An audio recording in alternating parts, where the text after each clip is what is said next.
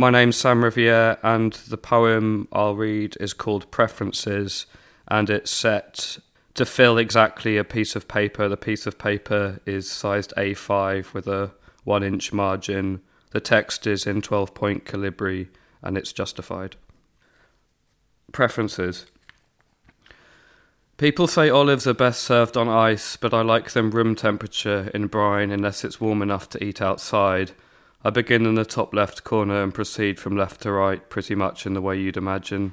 I prefer watercolours of sports cars to an oil painting of dead people hunting. I include two luminous figures and a huge black church like interior.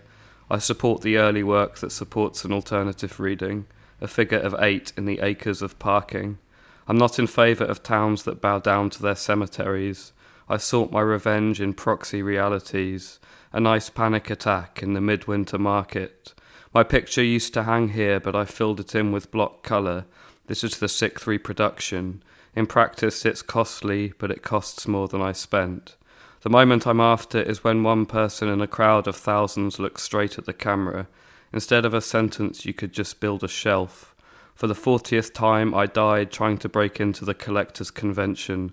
My city is custom, my language is custom. I built the maps from an ancient graveyard.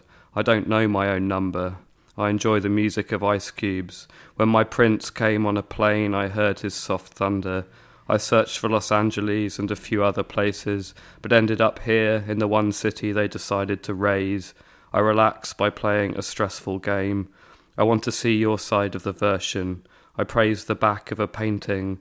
I see consciousness as a pond shaped, deepening dip that I can feel myself occupy as I fall asleep.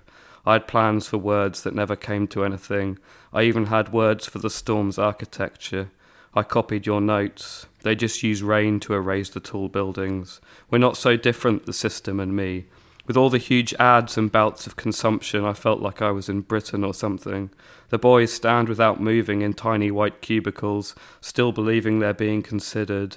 The youth all have that Aryan look. If the talk is too boring, I like to imagine Levin's pioneering use of the acronym. When I'm cleaning a staircase, I leave one step unswept just to compare with. Everything I've ever loved fits in your silhouette.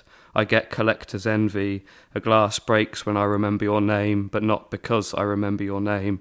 The shelves are all sanded, but it's a question in practice of deciding what not to put on them. Not this, it's too male. The sign says I'm out to meet an unplanned event. Please do not contact me with offers or services. For now, my tribute remains this side of the virtual. I ran down the darkened passageway to receive my scar. I will never say this out loud.